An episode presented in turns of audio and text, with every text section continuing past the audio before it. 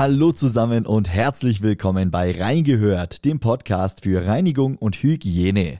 Ich bin Max Herrmannsdörfer und in diesem Podcast hört ihr immer donnerstags spannende Interviews rund um die Themen Gebäudereinigung, Gebäudedienstleistung und Gebäudemanagement. Dieser Podcast ist eine Produktion des Handwerkerradios mit Inhalten aus der Sendung Reingehört.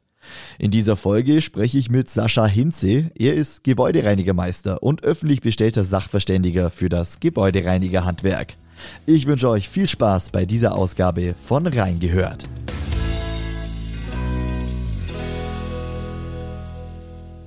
Hallo Sascha. Hallo Max, schön, dass ich wieder bei dir sein darf. Sascha, wir sprechen heute mal nicht über einen Schadensfall, sondern wir sprechen über Leistungskennzahlen. Ist, denke ich, jedem in der Gebäudereinigung ein Begriff. Sascha, äh, erklär's doch für mich zumindest mal, was sind Leistungskennzahlen genau? Ja Max, Leistungskennzahlen ist eigentlich relativ einfach gesprochen, ist die Leistung, die du in deinem Gewerk, also nicht nur Gebäudereinigung, sondern die du in deinem Gewerk erbringen kannst.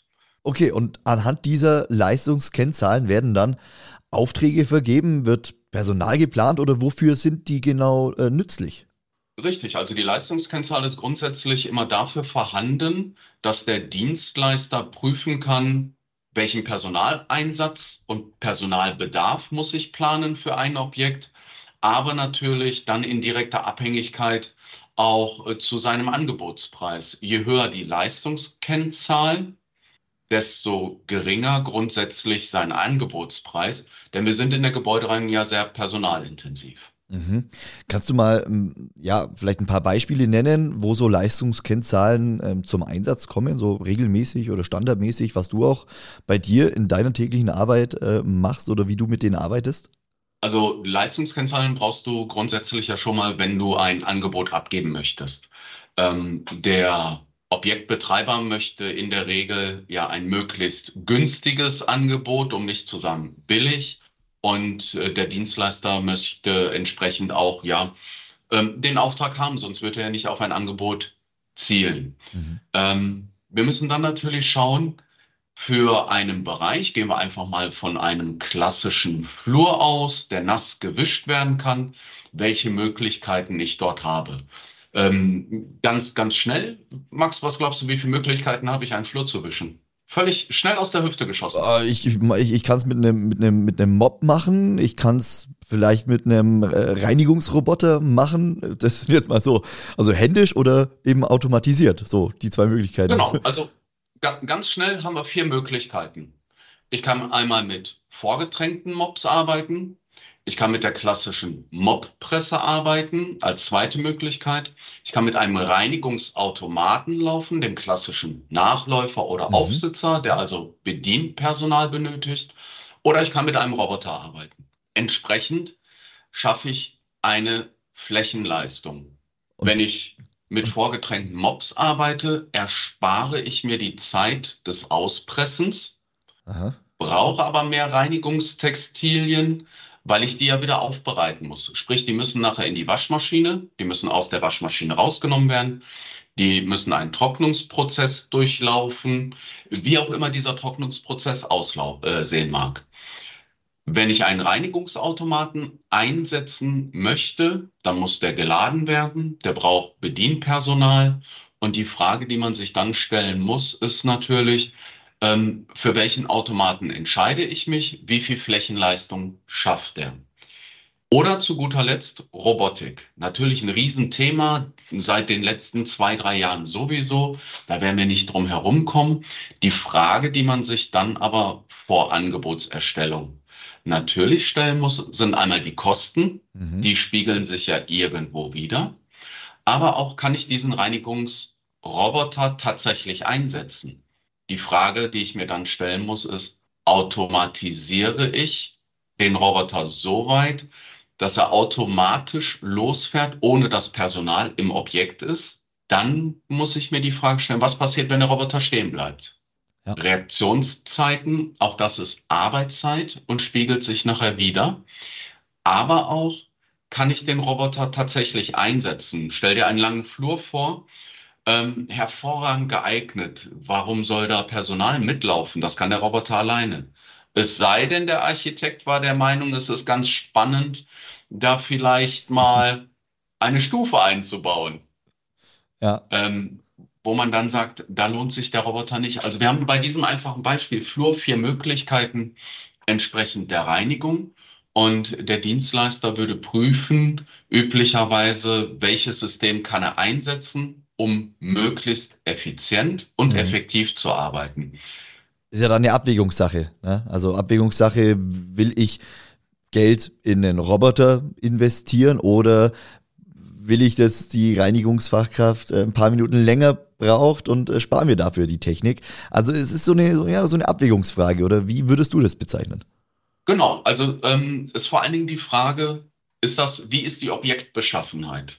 Also stellen wir mal den eigentlichen Auftrag so ein bisschen hinten an und sagen, das ist nicht in Abhängigkeit von der Laufzeit, sondern ähm, die Frage, die man sich dann auch stellen muss, wie, wie ist die Objektbeschaffenheit? Kann ich, welche Technik kann ich dort tatsächlich einsetzen? Mhm. Ähm, wenn ich einen langen Flur habe, kann aber meinen Roboter nicht vernünftig unterbringen, dann kann ich den nicht einsetzen. Ja. Und das sind die Fragen, die man sich dann immer stellen muss. Am Ende des Tages möchten wir eine möglichst hohe Leistungskennzahl, sprich, wir gehen von der Grundfläche, von der Bodenfläche aus, wo dann aber berechnet wird die gesamte Reinigungszeit. Stell dir dein Büro vor, da wird der Schreibtisch gereinigt, der Mülleimer geleert, der Boden gesaugt oder gewischt, Heizkörper oder ein Lüftungssystem und die Türe. Nehmen wir mal nur diese Beispiele und ähm, dann nimmt man einfach die gesamte Reinigungszeit auf und würde die in Bezug auf die Fläche setzen. Und am Ende des Tages kommt dann erstmal eine Reinigungszeit nur für dein Büro raus.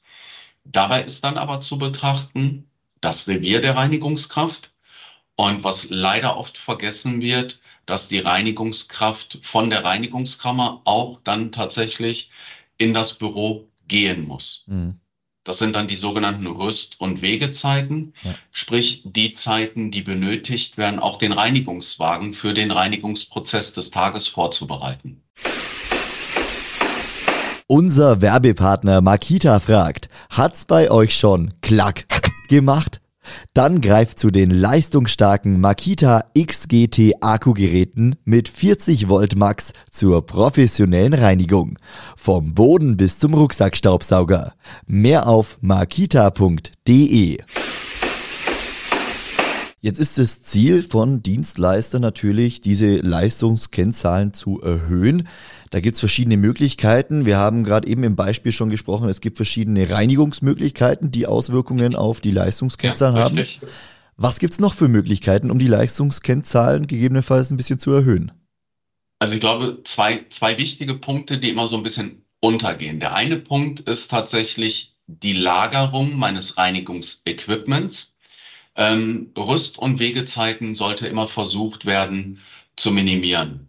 Wir haben, glaube ich, mal auch über fünf S in der Reinigungskammer gesprochen, ja. Nämlich das Sortieren ähm, in der Reinigungskammer, Ordnung halten.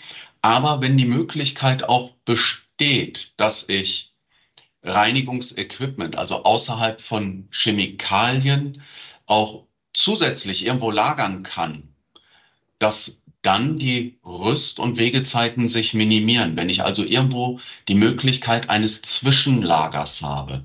Ganz wichtig ist aber dann auch die Aus- und Weiterbildung. Je besser das Personal ausgebildet ist, desto schneller wird im Objekt auch gearbeitet werden können.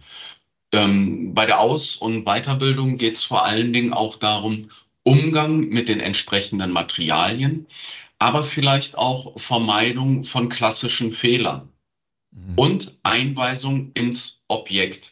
Was befindet sich wo? Kurze Wege, ähm, dass man ein Suchen vermeidet. Eine Unterweisung in, das genutzte, in die genutzten Gerätschaften, ja. Beispielsweise Staubsauger.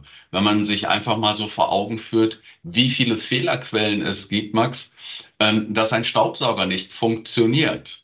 Was glaubst du? So ganz salopp gesprochen, die Reinigungskraft ruft dich an und sagt, du Max, der Staubsauger funktioniert nicht. Hast du einen Tipp für mich? Naja, also im, im besten Fall erstmal schauen, ob, äh, ob Strom auf der Steckdose drauf ist. Richtig. Ob, äh, ja, ob, ob die Einstellungen am Staubsauger, je nachdem, was das für ein Staubsauger ist, ob die passen, ob ein Beutel drin ist oder ein anderes Behältnis. Das wäre wär mir jetzt mal so spontan eingefallen. Gibt es da noch mehr, Sascha? Ja, du, du hast schon recht. Also das Wichtigste hast du schon angesprochen. Also tatsächlich ist Strom auf der Steckdose. Also der Klassiker ist ja, aber ich nehme doch immer die Steckdose. Gestern ja. hat die funktioniert, vielleicht heute aber nicht. Also einfach mal äh, eine andere Steckdose nutzen. Eine Sichtprüfung mhm. vorher zu machen. Habe ich vielleicht irgendwo offensichtlich eine Beschädigung, dass das System nicht funktionieren kann? Und wenn du dann weiter schaust, ist der Saugfuß verstopft, also die klassische Bodendüse, das Saugrohr, ja. der Saugschlauch, der Übergang vom Saugschlauch in den Kessel hinein. Ist der Beutel eingelegt? Ist der vielleicht voll? Ist der richtig eingelegt? Bis hin zu, habe ich einen Defekt am Kessel? Mhm. Sitzt der Saugmotor richtig auf dem Kessel?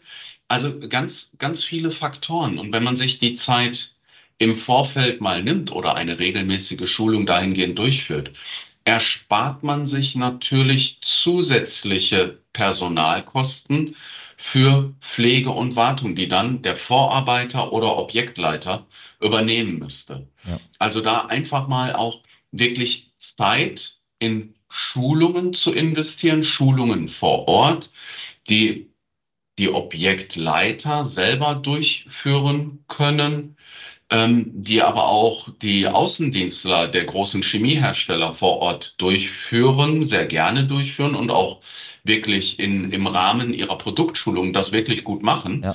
Oder dann aber auch Vorarbeiter, Objektleiter extern schulen zu lassen, damit die dort nochmal zusätzliches Wissen ähm, kriegen von anderen akkreditierten Stellen, die sie dann an die Reinigungskräfte weitergeben können. Mhm. Ähm, Sascha, vielleicht können wir es zum Abschluss nochmal ein bisschen zusammenfassen. Wie können Gebäudedienstleister äh, realistische Leistungskennzahlen ermitteln? Was sind da deine Tipps? Wie geht man da ran? Also ein wichtiger Tipp ist, ähm, liebe Dienstleister, vergesst bitte das Angebot am grünen Schreibtisch zu machen, bevor ihr im Objekt gewesen seid. Das funktioniert nicht. Leistungskennzahlen sind immer objektbezogen. Jedes Objekt ist anders, jedes Objekt hat seine Eigenarten und jedes Objekt hat auch Abnutzungen und Nutzungserscheinungen an den verbauten Werkstoffen der Oberfläche. Ähm, entsprechend ändern sich die Leistungskennzahlen. Dann bitte in Equipment investieren, dass es entsprechend auf Stand der Technik ist und in ausreichender Zahl vorhanden ist. Und zu guter Letzt ist eine Leistungskennzahl nicht nur objektbezogen, sondern auch bezogen auf das Personal, das ich vor Ort einsetze. Ähm, dementsprechend einfach mal prüfen, ob all meine mit Reinigungsauftragten beta- äh, beauftragten Personen zwei Meter groß sind und äh, Leistungssportlerqualitäten haben oder ob ich eine ordentliche Durchmischung habe.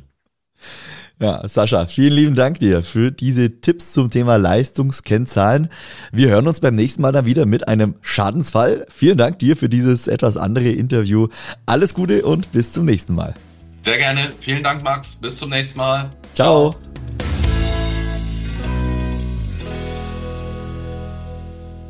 Das war's für heute mit Reingehört, dem Podcast für Reinigung und Hygiene. Falls euch die Folge gefallen hat, dann lasst gerne ein Abo da für diesen Podcast. Schreibt eine Bewertung oder gebt uns einfach eine fünf Sterne Bewertung bei eurem Podcast-Anbieter. Ja, vielen lieben Dank fürs Einschalten. Bleibt gesund und wir hören uns dann nächste Woche wieder. Bis dann.